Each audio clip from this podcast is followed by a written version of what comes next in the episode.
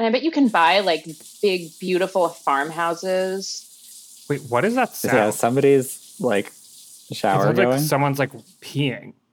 No, that that was Alexi. That's Alexi in the kitchen trying to wash off her hands. She's trying to get Greg's food ready. He doesn't eat until Oh, late in how's the morning. How's Greg? Oh, Greg is well, he's had multiple accidents this morning, so you know.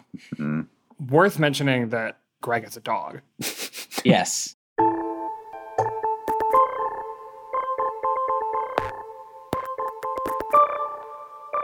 Hello and welcome to the 538 Politics Podcast. I'm Galen Druk. Is the Republican tent big enough to include both Representatives Liz Cheney and Madison Cawthorn? Or might both of them be on the outs come this fall? Cheney is facing one of the toughest primaries in the country after voting to impeach President Trump for the January 6th attack on the Capitol and serving on the House committee to investigate the attack. She has a thoroughly conservative record, but breaks with the party when it comes to supporting Trump's anti democratic tendencies.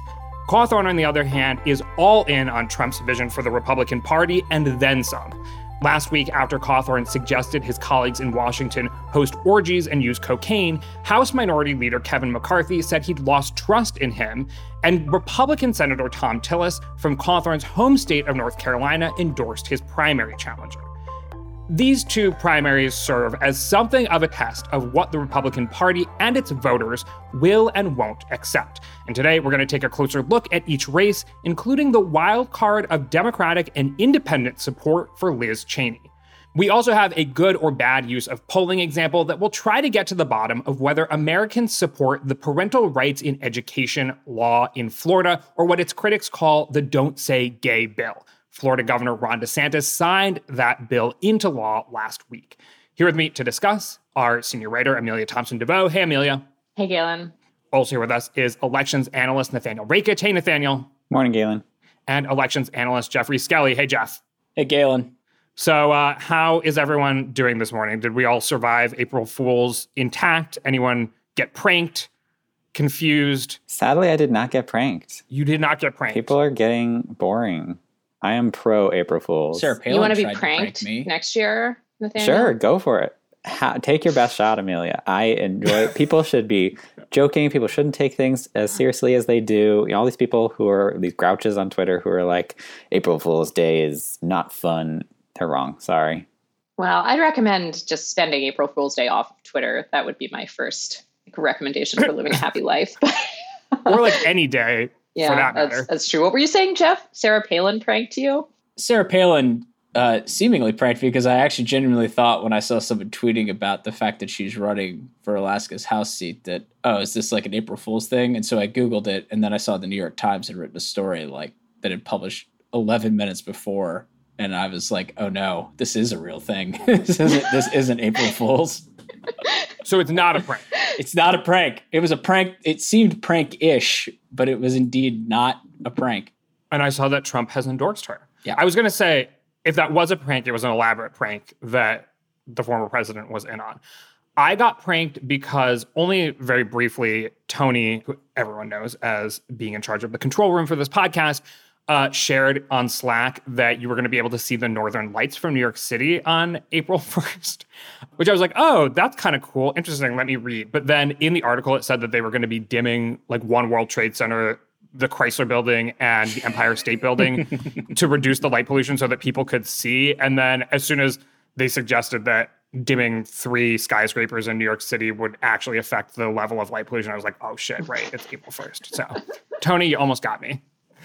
Anyway, let's get into our good or bad use of polling examples. So, the parental rights in education law bans classroom instruction on sexual orientation and gender identity in kindergarten through third grade and limits it to what is developmentally appropriate after that, allowing parents to sue if violated. So, do Americans support this controversial law?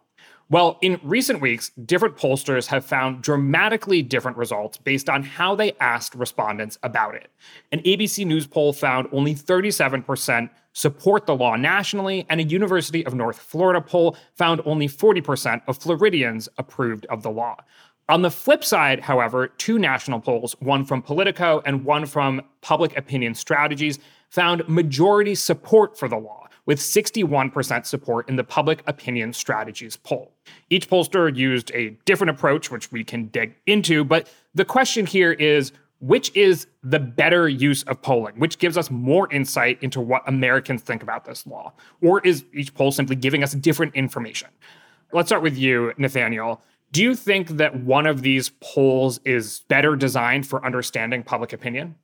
No, not particularly. I think you put it very well, Galen. I think each of these polls is telling us something different, and that is all valuable information, and we should kind of take all of that into account. Uh, it's kind of no different from other things we've discussed on this podcast, such as you know the Build Back Better bill, and the best way to ask about the billion zillion things in that bill versus just saying Build Back Better, or the support for no-fly zone over Ukraine, and you know people not knowing maybe what that entails different question wordings will reveal different things, and that's good.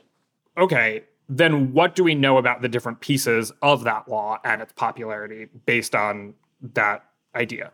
Yeah, so it seems like when the questions mention or emphasize the age appropriate nature of the, the bill, you know, that it is targeted at banning you know this instruction for younger students i think grade three and below and then even above that you know kind of making it quote unquote age appropriate which i think is actually the language that's in the bill itself which is fairly vague. Yeah. You know that i think people do seem to be more on board with. So for example in the the Politico morning consult poll they asked specifically about those portions of the bill and they had i think slight majority support. So it was 50% for banning the teaching of sexual orientation from kindergarten through third grade and it was 52% for limiting the lessons for third grade and older to quote unquote age appropriate discussions. Um, at the same time, the part that seems less popular is the ability for um, parents to sue school districts over alleged violations of this. So that was not popular in the morning consult poll. It only had I'm doing the math here, 41% support. Um, and then also a, the University of North Florida poll, which mentioned some things that the bill would do, um, but ended on that legal liability thing, found only 40% support. Amelia and Jeff, do you agree here that each poll is just giving us different information and it doesn't come down to methodology or that some of the polls might be off or wrong? I think the real challenge here is that it is not actually clear what this bill will do. And I don't know how you communicate that effectively in a poll question. Because the issue is that there are all these terms in the language that are incredibly subjective. Nathaniel, you mentioned age appropriate. Like, parents fight about whether everything is age appropriate for children. So, like the idea that we can read the words age appropriate and everyone knows what that means. Obviously, that's not true.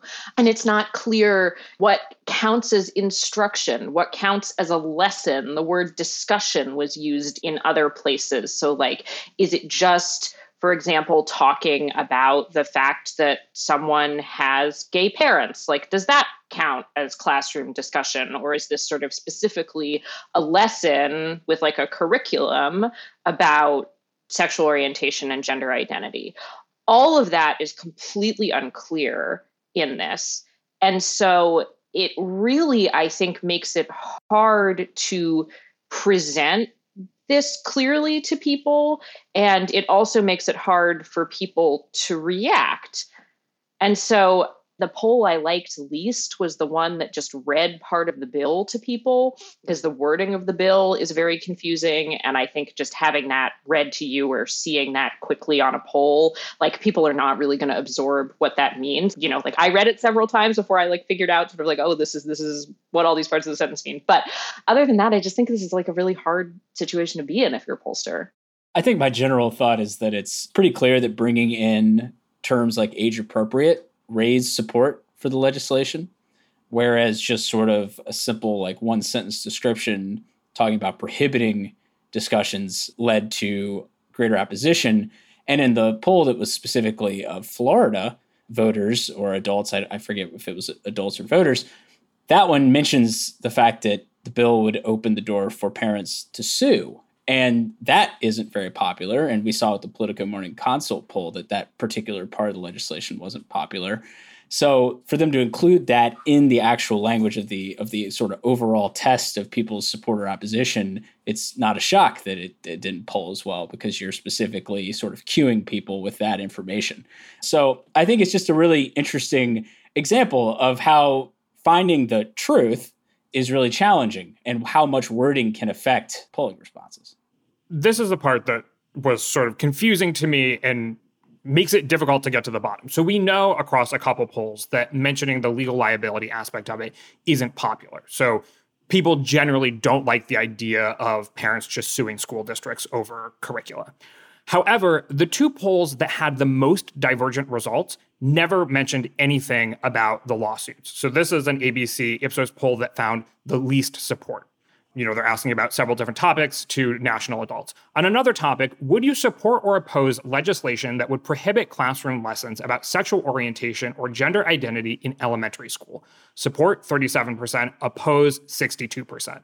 So it seems pretty overwhelming when you look at it that way.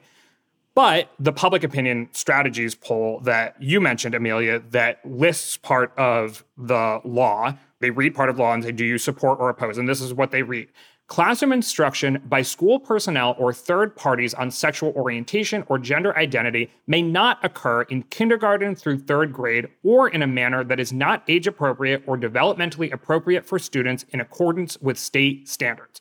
There, support 61%, oppose 26%. So it's almost like even if you take the lawsuit aspect out of this, you get basically mirror image results if you synthesize it into one sentence versus if you actually give respondents the text of the law. I mean, it sounds, Amelia, like you don't think that we should just give people the text of the law, but I mean, to me, it's not that confusing. Like, this seems like relatively straightforward information, but people just respond to it so differently. I mean, are there any theories for why?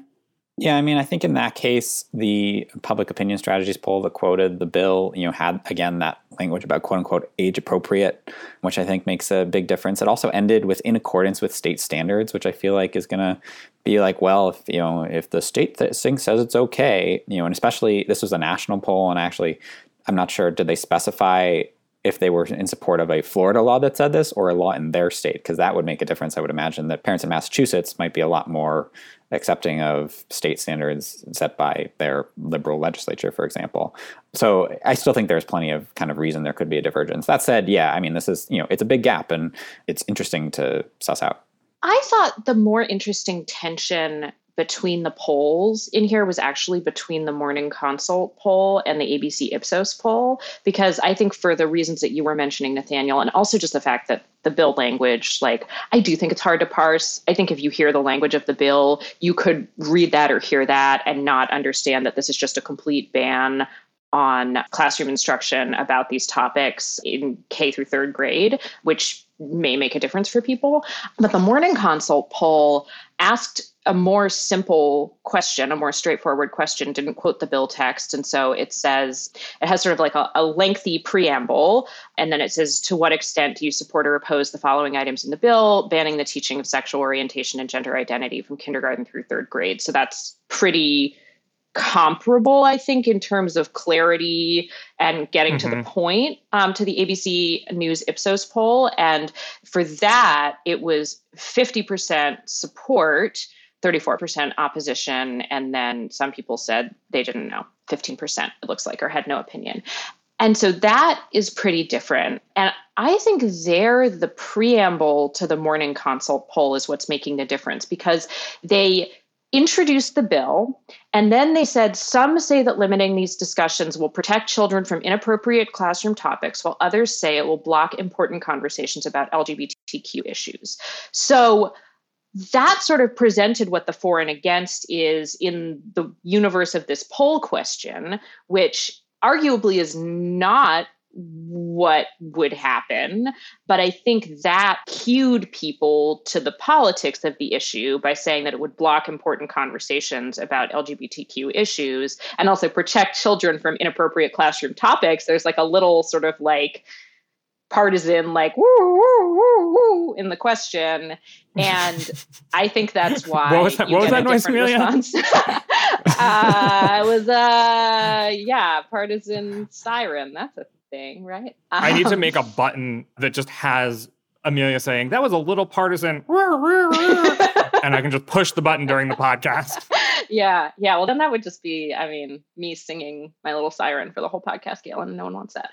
Yeah, but I think that is the difference i think between the results and it's not to say that like because like this is super politicized so i don't know that that's inaccurate like the way that people are talking about it is hyper hyper partisan mm-hmm. but i think that explains why you get a different result yeah and i think to that point too even more simply the morning consult poll said that this is a real bill in florida that is referred to as the Don't Say Gay bill, which might remind people, oh, I heard something about that. And like, I know which partisan side of the camp I'm on on that. Whereas the ABC Ipsos poll presented it basically as a hypothetical.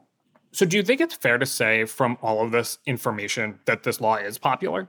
I think the one thing that's clear is that it is divisive. And maybe some of these, you know, the ones that show it with either 30% margin in either way, you could argue that's not divisive. That's a pretty strong majority. But like the average of all these, which of course is, you know, I think our best way of determining what, you know, the quote unquote real feelings are to the extent that there people have real feelings because this is such an amorphous issue it seems like you know the country is divided there is a significant side on one side and a significant number on the other side okay so also harkening back to our podcast from last thursday which i know you guys weren't a part of but we talked about wedge issues and so I'm thinking about this issue and the possibility that Americans just may have somewhat conflicting views. We know from other polling that even majorities of Republicans now support same sex marriage.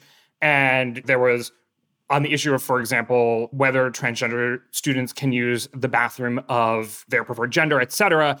There was a pretty big backlash to things like that. So we know that in general, Americans are supportive of gay people and pretty supportive of trans people in certain circumstances as well. We also know that when you poll parents about education, they say they want more control. And it seems natural that parents would want to say, okay, only age appropriate things for my child in elementary school. So is it possible that Americans may agree in large part on two things that are somewhat conflicting at times, or that this law tries to put in conflict with each other? But then when you give a certain partisan framing one way or another, you are able to sort of drive a wedge in one direction or another. When you make it about, okay, you're being bigoted towards gay people, then you get a majority on your side. Or when you say you're preventing parents from ensuring that their children are learning age appropriate material, then you get a significant majority on your side. So is it that Americans are divided in two, or is it that it's complicated? Oh yeah, definitely. I think it's that it's complicated, and it, goes to show the value in framing an issue the way that is beneficial to your side. I don't mean to create the impression that there actually is a set opinion out there that we just haven't uncovered yet. I think that it is malleable and dependent on how people are, are asked to think about it. There's an aspect of the parental rights framing that I think is pretty fascinating and sort of genius from a framing perspective, but also explains why this lawsuit component is so unpopular, which is that when parents are asked, do you want more control over your children's education? Or you know do you want to make sure that your children are being taught age appropriate content? They're thinking about that for themselves when in reality parental rights legislation especially something like this is going to delegate decisions about that to the loudest minority of parents who have a view that is probably not the mainstream opinion, but they're going to be the ones who are filing complaints and making their voices heard in the school district. And they're the ones who are going to, you know, be potentially filing lawsuits. And so I think when people think about it more from that perspective, which I think the lawsuit component does. Like, I think that does sort of make them mm. think, like, oh, who would actually be deciding? And then they realize, oh, it's actually maybe it's not actually me deciding what I think is right for my kid. It's some other random parent in my kid's school, and maybe I don't agree with that person. So I think there's a tension too, because everyone says, oh, yes, parents should be able to decide when they want sensitive topics introduced to their children and you know they want age appropriate content but then again you know anyone who's been to like a PTA meeting like these are not issues that like parents get up together and they say oh yes we agree. And i think once people are sort of prompted to think about it you know that take that one extra step mm-hmm. then it becomes less sort of clearly a thing that people are just like oh sure that sounds good. That's interesting so what do we give the what do we give this use of polling what rating do we give it complicated use of polling yeah I, th- I mean i think all of these are good uses of polling because they give us information Oh, okay. Well then, all right. That's good. so diplomatic of you, Nathaniel. good on all these pollsters. Keep asking about it, pollsters. I know. I'm just great inflation. You you get a good use of polling. You get a good use of polling. You get a good use of polling. All right, let's leave things there and discuss Representative Liz Cheney's primary. Hey, I'm Andie Mitchell, a New York Times bestselling author. And I'm Sabrina Kohlberg, a morning television producer. We're moms of toddlers and best friends of 20 years. And we both love to talk about being parents, yes, but also pop culture. So we're combining our two interests by talking to celebrities, writers, and fellow scholars of TV and movies. Cinema, really. About what we all can learn from the fictional moms we love to watch. From ABC Audio and Good Morning America, Pop Culture Moms is out now wherever you listen to podcasts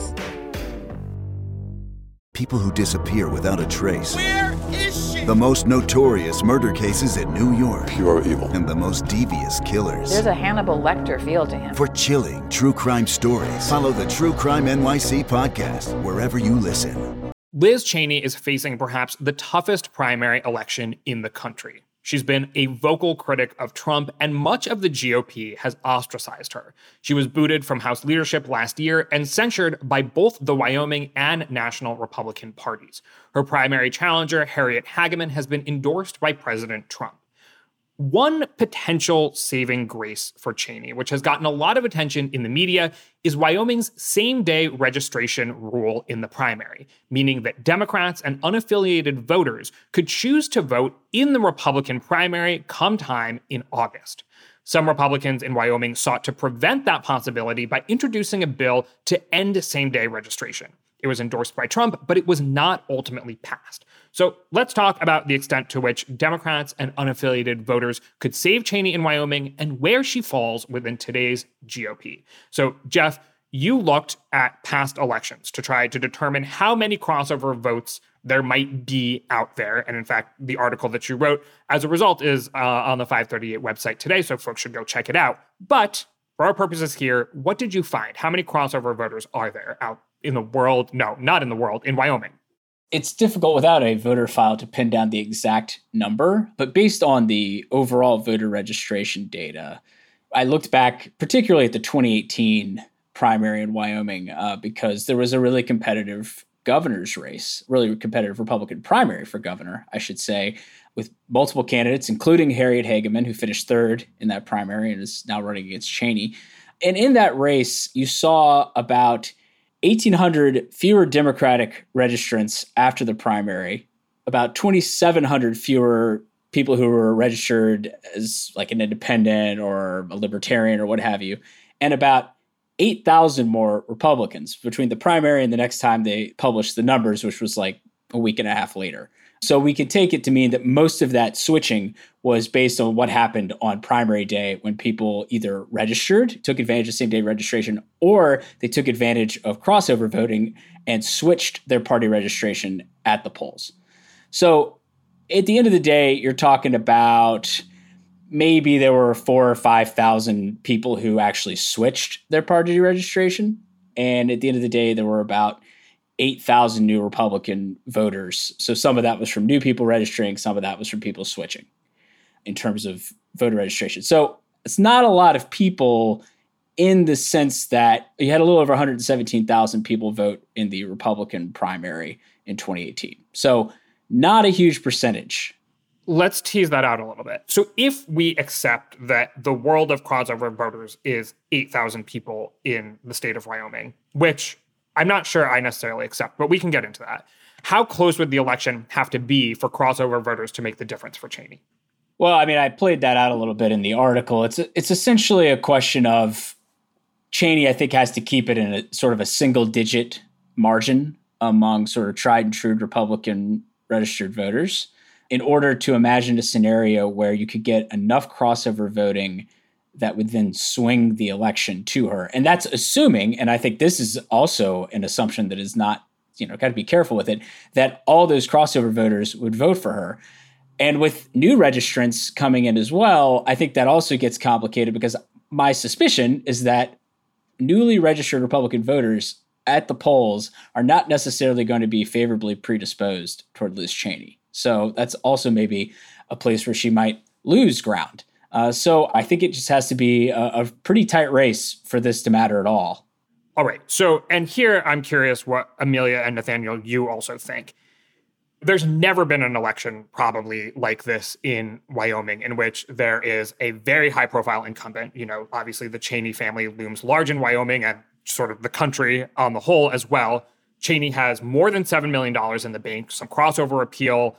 Does historical data help us all that much when we're trying to understand such a unique election?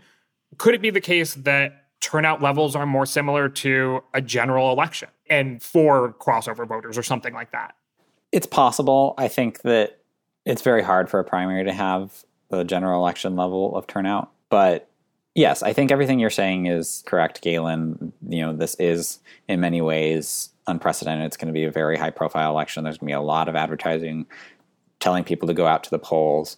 In a sense, I hesitate to make this comparison, but you could compare it to like the Georgia runoffs in early 2021, where we had this robust pattern of turnout declining in runoffs and Republicans tending to do better in the runoffs than they had done in the general election. But um, that was broken, of course. Democrats won those races um, because it was a battle for control of the chamber, and that was unprecedented. The stakes aren't as high in this election, but you could see something like that happening. But I still think that you kind of have to use as your your priors, to use a very 53080 term, this fact that primary turnout tends to be low. Crossover voters tend not to make a difference in a close election. Maybe we should be aware of the possibility, but you know more so than normal considering the circumstances. But but my kind of default position is the same as Jeff's. Jeff and Nathaniel, you are the people who I always go to with my election history questions. Can you think of an election where crossover voters have made a difference? Like, it's is this just like a thing that people talk about, or is there actually precedent for this having happened? Lisa Murkowski's write-in campaign in Alaska. Well, I think that's also just a different Is situation. that 'cause the- crossover? Well, Not it's a in the general. Also, it's also a general election. So, like primaries. Yeah. The first example that comes to my mind is actually a primary runoff in 2014. Thad Cochran. Uh, Thad Cochran and Chris Boom. McDaniel. Oh my god, Um, you two are yeah, my same- favorite. we're on the same page Same, same brain right here. so in that race, and that was a state that has runoff rules, Mississippi. So you had to get a majority in the primary to win the nomination. Wyoming doesn't have that, although there was a push to potentially pass something like that in the aftermath of, of Cheney sort of getting pushback from the GOP. But basically, what happened is that Thad Cochran trailed very narrowly in the primary, but Chris McDaniel fell just short of a majority. And so it went to a runoff. And then in the runoff, Cochran won by about a point. And there was actually higher turnout in the primary runoff, which was unusual than in the first round of the primary.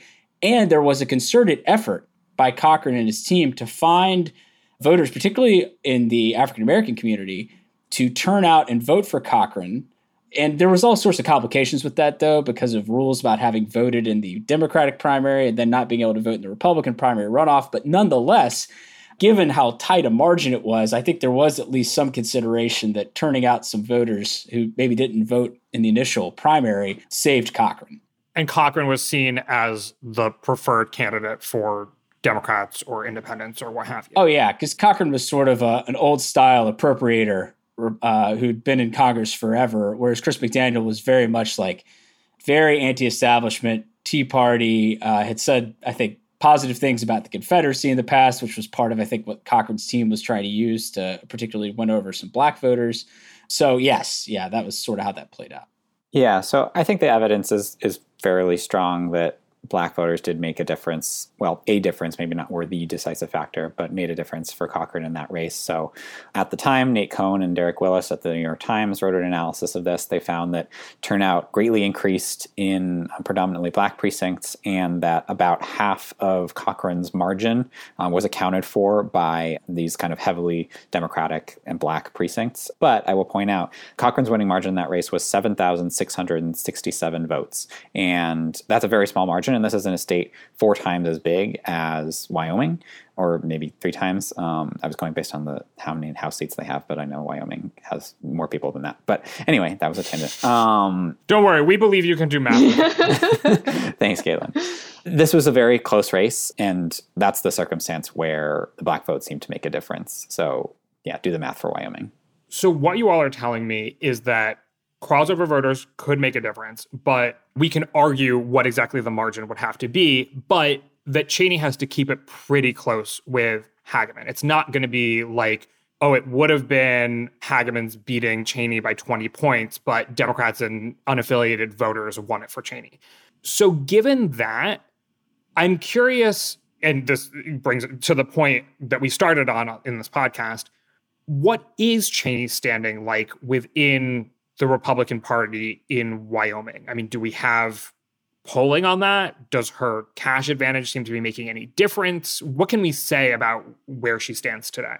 Well, we don't really have much in the way of, of recent polling of the race. Um, there was a poll in December that put her at about 20% and Hageman at about 40%. So that's clearly not good. And then there's there was some even older polling that found her like her favorability among likely Republican primary voters was in the 20s, and her unfavorable number was at like 70%. Um, and there was another poll from even earlier on. The the nature of the race has changed a bit because of candidates sort of coming in and, and dropping out. But there was another poll that even earlier on that had her in the 20s. So I, I think the point is that she's not in a very good position uh, in terms of her support among Republican primary voters. or the dyed in the wool Republicans that will make up most of the Republican primary electorate. So, with that in mind, this is coming back to sort of what was the main idea behind my piece, which was all this talk about crossover voters.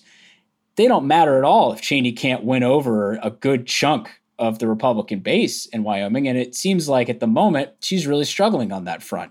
We don't have a lot of polling data to go off, but when you have the state party essentially excommunicating her, county committees all over the state formally censuring her.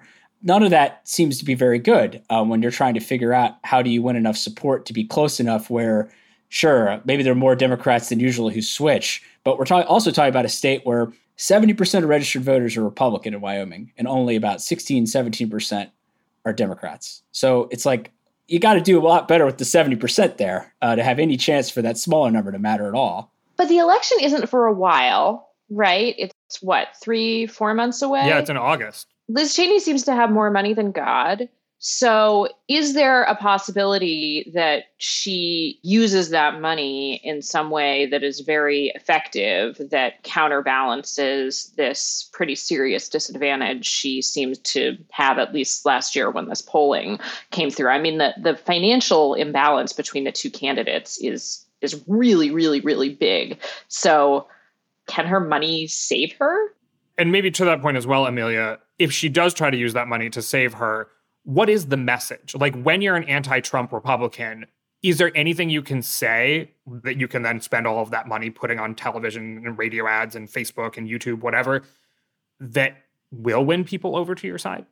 Well, to Amelia's question, I think the answer is definitely yes. I think there's plenty of time for Cheney to turn this around. As you mentioned, so she has almost $5 million in the bank right now versus just 381000 for Hageman especially in primaries, campaigns still matter. Money spending does matter.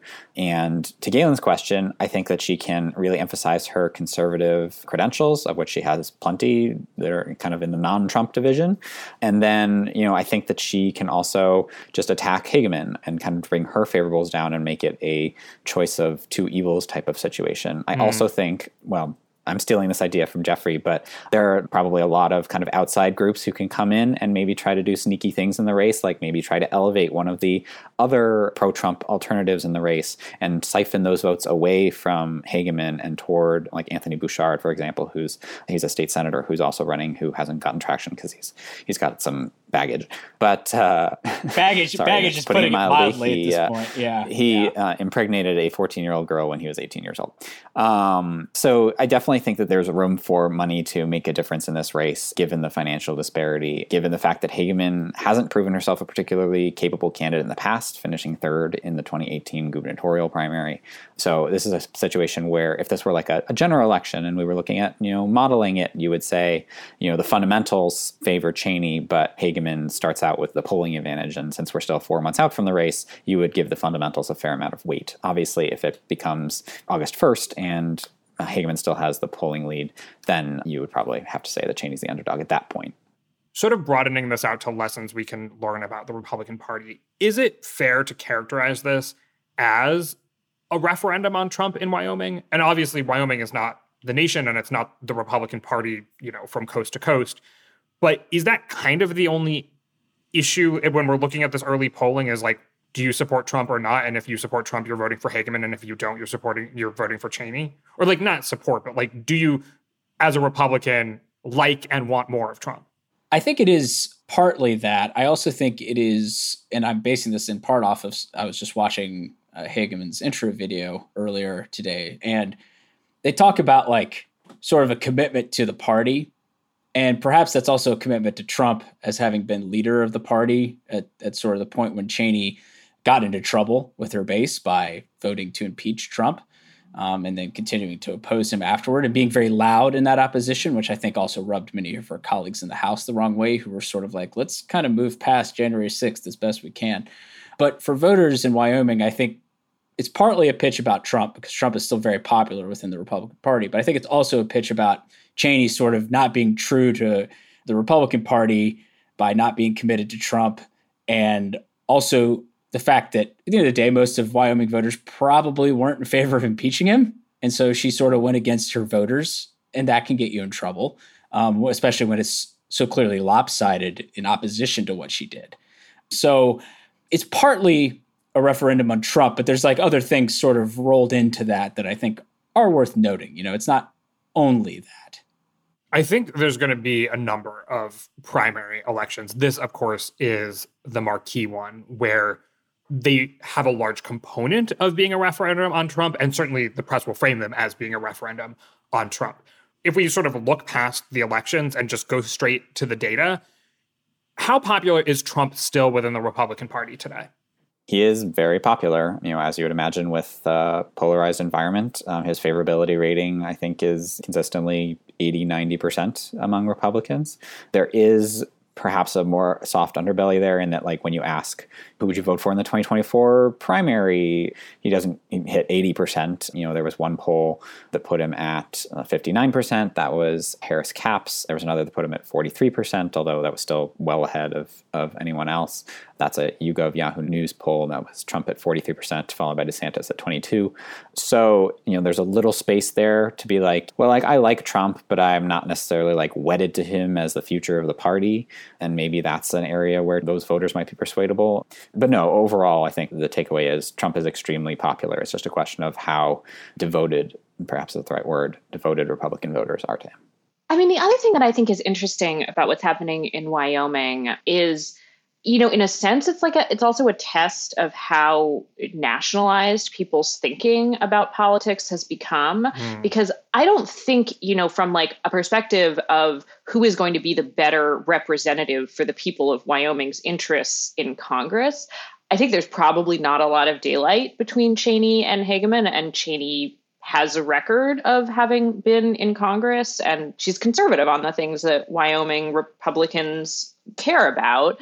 And I think she's really trying to emphasize right, that. like unless it comes to impeaching Trump again. Right, right. And she's tried to emphasize, you know, like these are all the things that I've done for the people of Wyoming. And so if they are really making a decision based on whether she should have impeached Trump or who has Trump's support, then that's like a pretty striking place for us to be politically. because people aren't necessarily thinking who is going to bring jobs back to Wyoming or who is going to deal with like land use in ways that I care about. And so I think that'll be something that's interesting to me to see if Liz Cheney, if she is sort of leaning into this message of like, look, I've actually done a lot of things for Wyoming that have been good and people have liked, if that resonates with people at all in this political climate.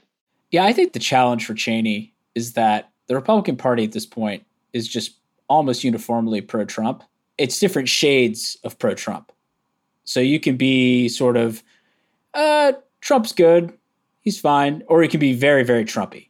But the problem for Cheney is that she occupies a position where she is sort of in that small camp of vocally anti Trump, remains critical, openly critical of Trump, and not just in a like, well, he kind of screwed up on this thing, but at the end of the day, you know, his policies were good. Like she's been just very vocally critical of Trump. I mean, she called him like a threat to democracy. Right, he's a danger to the country. He Yeah. cannot be allowed to Yeah. reside in the White House Right. again. She regretted You know. voting for him. I was just looking looking at Civiqs polling on this, uh, just because they've tracked his favorability over over the years, and you know his favorability among Republicans was eighty three percent the last time they they updated. So like eighty three percent among Republicans, and you're vocally anti Trump. It's just you could see why this is a very difficult position Mhm. to be in. Yeah. Now, another interesting thing about what you said, Amelia, is the nationalization of the race.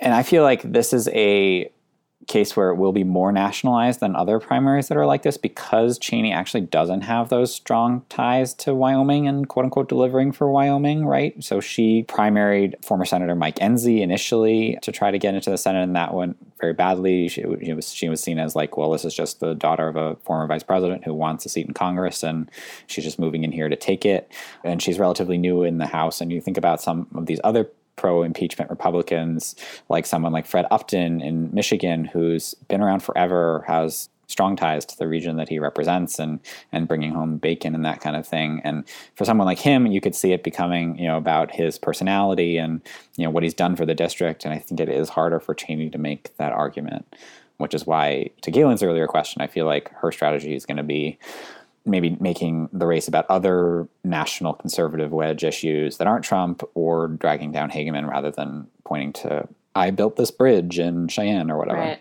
That's really interesting, Nathaniel. So you think like she doesn't have credibility to be making those claims in Wyoming? Not really. I don't know. What do you think, Geoffrey? Well, I mean, I think maybe she has some credibility, but perhaps she does not have as much as someone who Yeah. has been there for a long time or, you know, had been like a state rep or a state senator for a few years or mayor of some notable city or something and then got into the House. Like she doesn't quite have that normal relationship to your point about jumping into the Senate race in 2014, right? And then deciding, oh, this isn't going well, and then dropping out and then coming back and winning the House seat in 2016 it just doesn't come off as well as perhaps some other reps would. And I think in another world, seven years ago, you would think that the Cheney name would have a lot more cachet in Wyoming. And to give you an example of how Trump has been approaching it, he released a photoshopped photo of Cheney with Bush's face and her hair ahead of a fundraiser between Bush and Cheney, basically saying that legacy doesn't have a lot of value in Trump's Republican Party. And, uh, you know, obviously in 2016, he ran against a lot of that legacy. So I guess that's another area where the sort of Wyoming connection might be fraying a bit. Let's move on and wrap up this show talking about someone who seems to have fallen out of favor with the Republican Party by perhaps you could say going too far in the opposite direction from Liz Cheney, and that is North Carolina Representative Madison Cawthorn. So the straw that appears to have broken the camel's back has to do with his comments on a topic that actually we talked about last week on this podcast. He was on the podcast Warrior Poet Society, and the host asked him how close the TV show House of Cards is to the reality of Washington. This is actually, we literally debated this last week. but anyway, our conversation went very differently from his conversation. Here is how his answer to that question went. I heard a former president that we had in the 90s was asked the question about this. And he gave an answer that I thought was so true. And he said, The only thing that's not accurate in that show is that you could never get a piece of legislation about, uh, about education passed that quickly. and everything else is good. Aside from that, I mean, the sexual perversion that goes on in Washington. I mean, it, being kind of a young guy in Washington, where the average age is probably sixty or seventy. And I look at all these people. A lot of them that I, you know, I've looked up to through my life. I've always paid attention to politics, guys. That you know, it, then all of a sudden you get invited to like, well, hey, we're going to have kind of a, a, a sexual get together at one of our homes. You should come. And I'm like, what, what, what did you just ask me to come to? Yeah. Uh, and then you realize they're asking you to come to an orgy. Yeah. Uh, or, or, the fact that, you know, there's some of the people that are leading on the movement to try and remove, you know, addiction in our country. And then you watch them do, you know, a key bump of cocaine right in front of you. And it's like, wow, this is, this is wild as you can see, our conversation did not go quite like that. After this clip came out, House Minority Leader Kevin McCarthy said he lost faith in the congressman, and retiring North Carolina Senator Thom Tillis, as I mentioned, endorsed Cawthorn's opponent. Cawthorn has said lots of very out there things. Somewhat recently, he called the president of Ukraine a thug. And then when it comes to behavior, he's charged currently with a misdemeanor for driving with a revoked license. He's been accused of sexual harassment by former classmates. Why is this the thing that got his party to turn on him? At least part of his party to turn on him? Because he's saying they're going to orgies. okay, maybe that was a like, stupid question. I don't know. I feel like all those other things, you know, you can people can just be like, oh, you know, whatever. Madison's crazy. He does what he wants. But like, this is the thing that like, if someone hears about this on Fox News and then they go to a town hall where their Republican politician is talking, and they're going to be like, hey. Can you say a little more about these orgies? So I think it's like this. These comments reflect very badly on Republicans in a way that, you know, the other stuff, like maybe it just makes him look bad, but also not necessarily in a way that people care about. Is he bashing the establishment? Obviously, we don't know who he's talking about, but is this meant to say that, oh, the establishment in Washington is like this? And I'm not part of that establishment, and sort of my coterie of other people who have my style of politics aren't this, but there are like establishment Republicans doing cocaine and inviting me to orgies? Is that the underlying message here? I mean, I don't know, Galen. I think it's it's possible that you're you're right. I just like what is he talking about? Like I honestly just have no it's because if you're like yeah, my friends if I were to come on the podcast and be like, my friends invited me to an orgy and we're like doing cocaine in front of me, that would implicate me too. Unless I was like, oh, there's like this group of people that I know that I don't like, but also kind of associate with I guess I'm confused, but also, Galen, I have to go to the party because that's where everybody else is. You know, I just have to go, and then stuff happens there, and I watch it, and I'm disgusted. But I, you know, I have to go. But I'm there, and I know the people who are doing it who invited me to go with them. Yeah, I mean, look, like I think only Madison Cawthorn knows why he said what he said, but I do think that that kind of comment plays into these stereotypes that people have, or you know, people are disinclined to like the quote unquote establishment. And so when you hear something about members of Congress who are by definition the establishment, even if you're Marjorie Taylor Greene, you are you have a position of power, so you are in a sense establishment. It kind of does go into that vein of people thinking politicians in Washington specifically are entitled and corrupt and things like that. Well, and also, I mean, the reason we were talking about House of Cards last week is because there was a poll suggesting that a lot of people think that House of Cards reflects reality. So I think also he's perhaps responding to what appears to be this real perception that you know Washington is really dirty and it is really corrupt and there are maybe orgies and like sure maybe people are doing coke in the house office building or you know whatever. And like he's there and he's seeing it and he's shocked by it but he's like maintaining his purity as someone who you know sort of came in with this fresh faced idealism and just you know well i was going to say wants to get things done but this is madison cawthorn who does not get things done. But um, he's explicitly said he's not interested right in right exactly right. So he's there to do insert tbd but i think for us and we talked about this again last week like i live in dc i know that dc is a pretty boring place but that's not the perception of Washington or politics. And so I think that's part of what he's responding to that people think that this is what politics is like. Okay, so given that this is for Cheney, it was impeaching the Republican president, voting to impeach the Republican president. For Cawthorn, it is seemingly implicating his colleagues in orgies and cocaine use. I should say he walked the statement back a little bit, and McCarthy said that Cawthorn had told him that he exaggerated. But how vulnerable is Cawthorn in his Republican primary in North Carolina's 11th? I mean, I would say it's he's maybe more vulnerable than some of the members who we might talk about with him, so like a Marjorie Taylor Greene or a Lauren Boebert, or even a Matt Gaetz. I mean, maybe he's he's maybe more vulnerable than any of them. But I actually don't think it's so much about the comments that he made. I think it's more about some of what's been going on at home for him politically. And this gets to the fact that when North Carolina, the Republican controlled legislature, initially passed a new congressional map, it created now Cawthorn represents currently the westernmost district in the state, takes in Asheville and sort of Appalachia, the Asheville, western quarter. baby. Yeah, Asheville's great. There was a district that was created that basically sat between Charlotte and that district. And it was going to be a more conservative, more right leaning district, sort of in the exurbs of Charlotte, suburbs and exurbs of Charlotte. And Cawthorn announced that he was going to run there, even though he represented like a tenth of that area uh, currently. But in the end, because of ongoing litigation and eventually a court drawn map, he's now running in essentially the same district that he currently represents instead of that other district.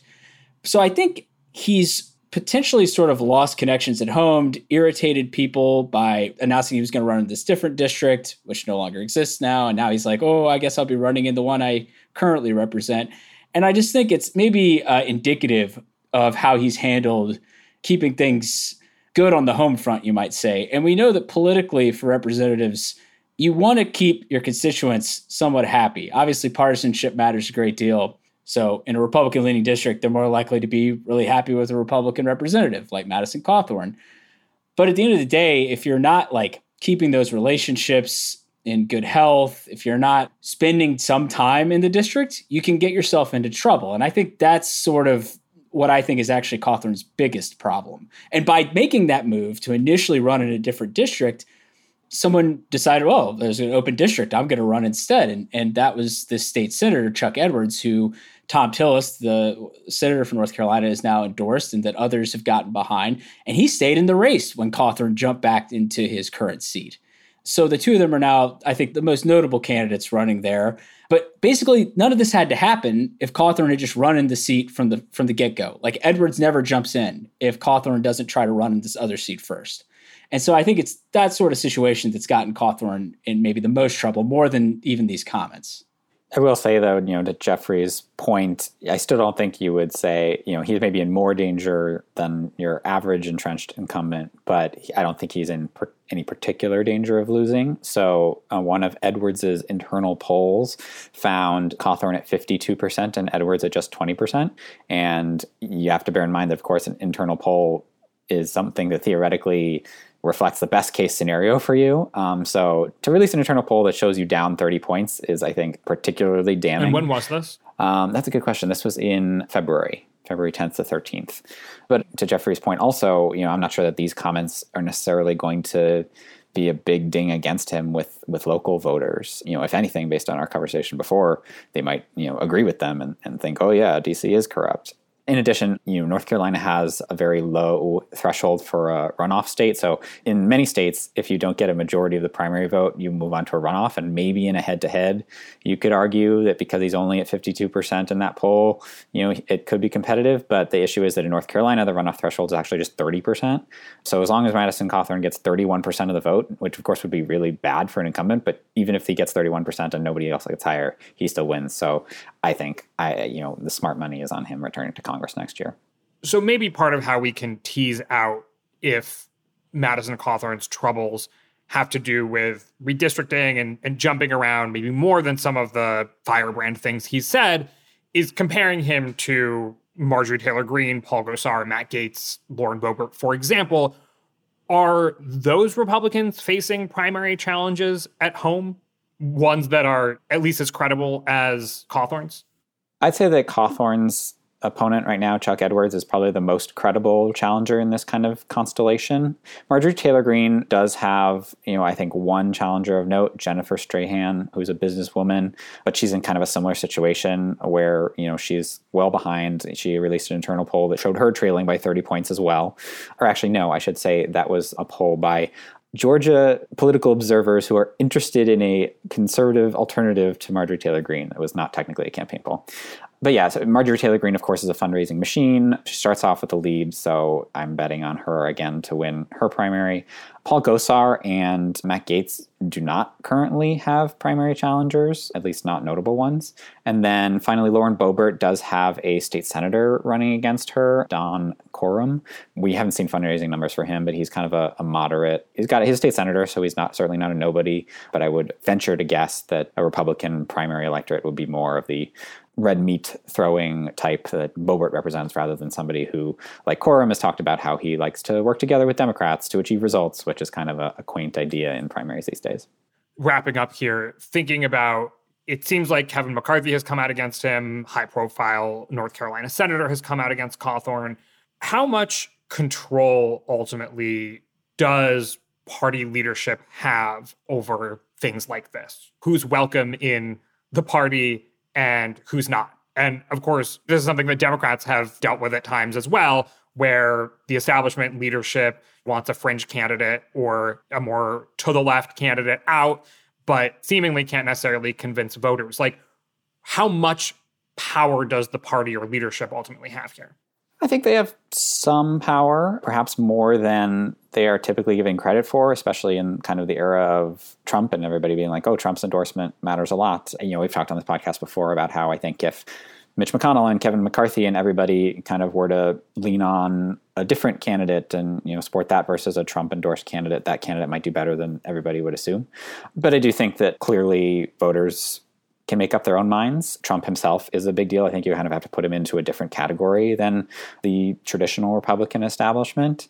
I think by all rights, Trump is still a fan of Madison Cawthorn's, even though ironically, he is one of the only Republicans who he endorsed against, but who still won a primary last time around. So I think if if Trump endorses Cawthorn, but you have Thom Tillis and you know these other people endorsing his opponent, I think I would go with Trump in that case. If Trump were to endorse against Cawthorn for some reason, that could certainly get interesting. I think that would change the race.